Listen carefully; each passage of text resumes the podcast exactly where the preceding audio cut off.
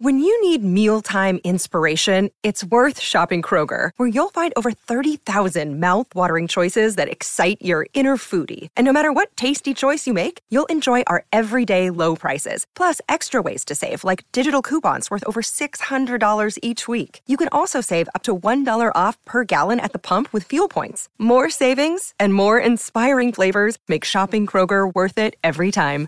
Kroger, fresh for everyone. Fuel restrictions apply.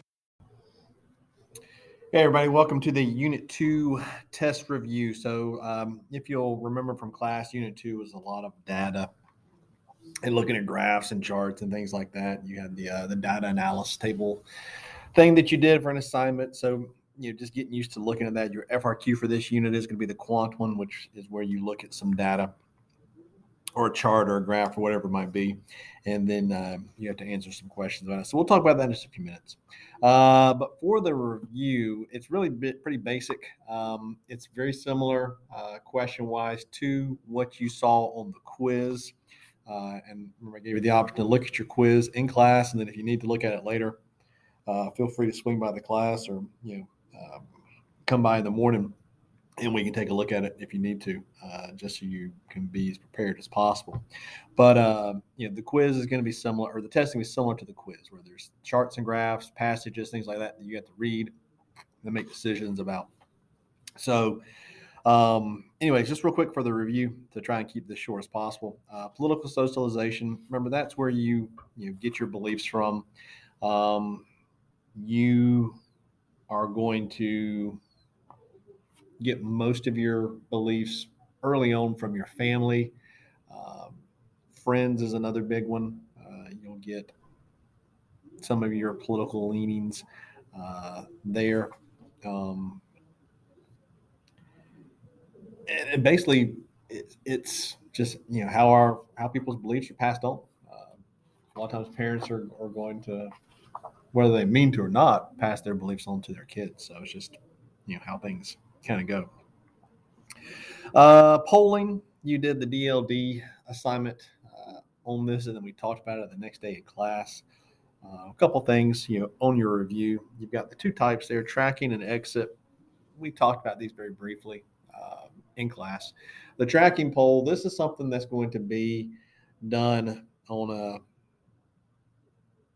really a, a, daily basis by politicians that are running for office, whether it be for the presidency, whether it be Congress seat, governorship, whatever it might be. Um, but basically, a tracking poll is going to tell politicians a couple of things. It might be run as something where, hey, I'm going to campaign here. I need to know that data. Okay, I need to know what are the issues those people want to talk about. It might be run as a poll, you know, of, where, hey, uh, I'm behind by this many points uh, people prefer this person to me, so on and so forth. So you might run it run a poll like that, and uh, you know if you're way behind, you know you got to do something different. If you're up, just keep on doing what you're doing, trying not to, to let up. So there's a couple different ways that the tracking poll can be run, uh, but you know typically it's going to be run not it, but tracking polls are going to run every 24 hours. You know, like like I said in class, if you want to be in politics but not be like, hey, I'm the politician or anything like, you can do polls. Yeah, just be the pollster uh, for a politician. But that's what a tracking poll is. Okay, whether it's keeping track of the issues, whether it is uh, looking at the supports you have, whatever it might be, it's going to give you an idea of what you need to do, what you need to talk about, where you're sitting. The exit polls, I don't think there's a question on the test about exit polls, but uh, something just to talk about very quickly. Um, these are done when you are leaving the booth after you have voted. Uh, so sometimes they'll you'll be questioned. Uh, that that sounds horrible. You, you, might not. It's not being questioned. A politician, not a politician, but um, someone that works for the campaign might come up to you and say, "Hey, how'd you vote?" Or a media member might come up to you and say, "How'd you vote?" They're looking to just get an idea of how the polling is going for that day, or the, the voting is going for that day. Uh, like I told you, class, I've been voting since '96, and I've never been asked uh, an, an, exit poll. They're they're not to be trusted because a lot of times people do lie. Uh, the sample error, um, sample error. Remember that is the plus or minus thing that we've talked about a couple times. Uh, and if you see a high plus or minus number, that's not going to be a good poll. So you want to run away from that poll. Uh, low plus or minuses is what we want. And just remember, uh, the plus or minus is what those numbers that you see on the poll could be. Uh, if it's 50 50, but it's plus or minus two, it could be 52 to 48, or you know, whatever the numbers might be, uh, depending upon the plus or minus. The random digit dialing, uh, that's how a lot of polls are conducted nowadays. They randomly call people. Uh, remember, you don't want to call people or have people call you to take a poll. You want people to kind of be, I don't want to say taken off off guard or surprised or something like that, but but you want people to to not be geared up and prepared for your poll uh, questions. You know, you want them to kind of uh, almost be off the cuff so that, that you know, maybe some of their biases might not show through or whatever. They don't have time to prepare an answer, think of a response, and things like that. Uh, the other thing that's not on the review, but just to remember about polls, you want to have a, a, a pretty big demographic uh, or a random demographic. Uh, polls can be manipulated. We can make a poll and we can get the results that we want. Uh, you know, depending on what issue we're talking about, uh, we could go out uh, and we could find the answers that we need. If we wanted to be right leaning, we could go find uh, right leaning people to ask the questions to. If we wanted to be left leaning, then we could go find left leaning people to ask questions to. So that doesn't need to do any good, though. You know, uh, so we needed to be a, a, wide variety of people. All right, liberals versus conservatives. Uh, in this podcast, I'm not going to go over every difference uh, that the liberal and conservative ideologies have. Uh, the PowerPoint that we went over and listed those things is on eClass. Uh, it's in the notes section. Um, but you know, conservatives, um, you know, economically, they're going to support big businesses, lower taxes, less government regulation, uh, versus Democrats, or liberals, who are going to want to be more involved in the economy, uh, regulate uh, higher taxes and things like that. Um, so I'm not going to go through the whole list just for time purposes here. Uh, voting behaviors. so you'll need to just be able to look. I think most of the questions about voting behavior is going to give you data. I'm not going to ask you, hey, um, I don't think I do anyways. Um, you know, this group of people does this, this group of people does that. Uh, there might be a question about um,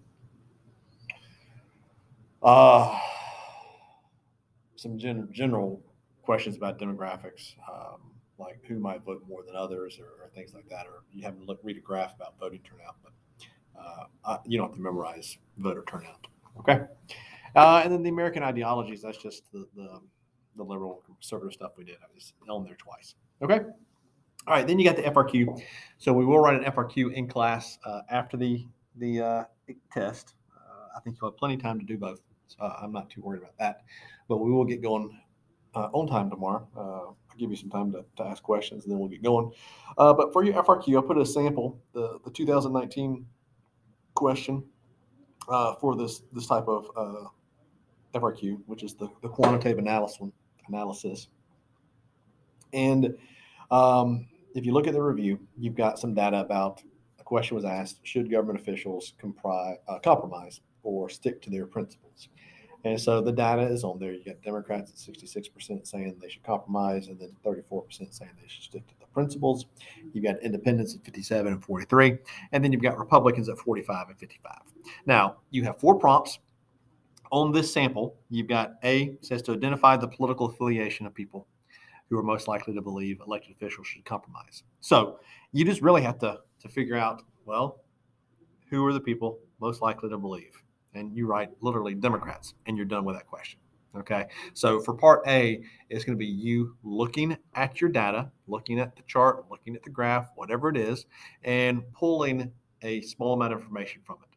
All right. It might say describe, but really, what are you going to describe when it's just some numbers and names? Okay. There's not much to do to describe if it's a chart like this, or a graph like this, or a table like this. All right. So you're really just looking for a number, for a name, um, you don't have to write a paragraph about this. You probably don't have to write a sentence for part A, typically. Okay. Um, so keep that in mind. B uh, on your sample says to describe the difference between Democrats and Republicans. So you could go one of a couple routes here. you could actually describe it. So hey, more Republicans uh, say that they should stick to their principles than Democrats. Or you could throw the data from the graph. You could say, hey, 55% of Republicans say they should stick to their principles versus 34% of Democrats who say they uh, should stick to their principles. And you've just described what B is asking for. Now, C and D are a little bit different in that you need to know a little bit outside of you know, what's in the data, uh, a little bit from the class. Now, this was the end of the year. This was something that people have gone over. Uh, if you're looking at your sample, um, you know, we had had time to, to go over campaigns and elections and things like that. We haven't done that yet. All right. But this was the best sample I, I had. Uh, you're on your FRQ tomorrow. It'll be something that we've talked about. Pretty sure that, that C and D will have to do with political socialization. Okay. Uh, but for our example here, it says to explain how the data in the bar graph could influence how a Republican candidate would shift his or her campaign positions after securing the Republican nomination for president. So the answer you'd be looking for here is that on the primary trail, when it's Republican versus Republican, the, the candidate is going to play to the Republican base. And since 55% say, hey, we want to stick to your principles, then that's what they're going to say. But then once they get the nomination and now they're running a national campaign versus a Democrat, and they're going to need the moderate voters, the independent voters. They can't be just so one sided. They're going to have to, to try and get some of those independents who say you should compromise. They're going to have to try and get some of those moderate Democrats who say you should compromise. So they're going to have to kind of ease back toward the middle from the, uh, the, the Republican, uh, that 55% number. Okay. And then finally, D, explain how the data in the bar graph could affect policymaking interactions between the president and Congress.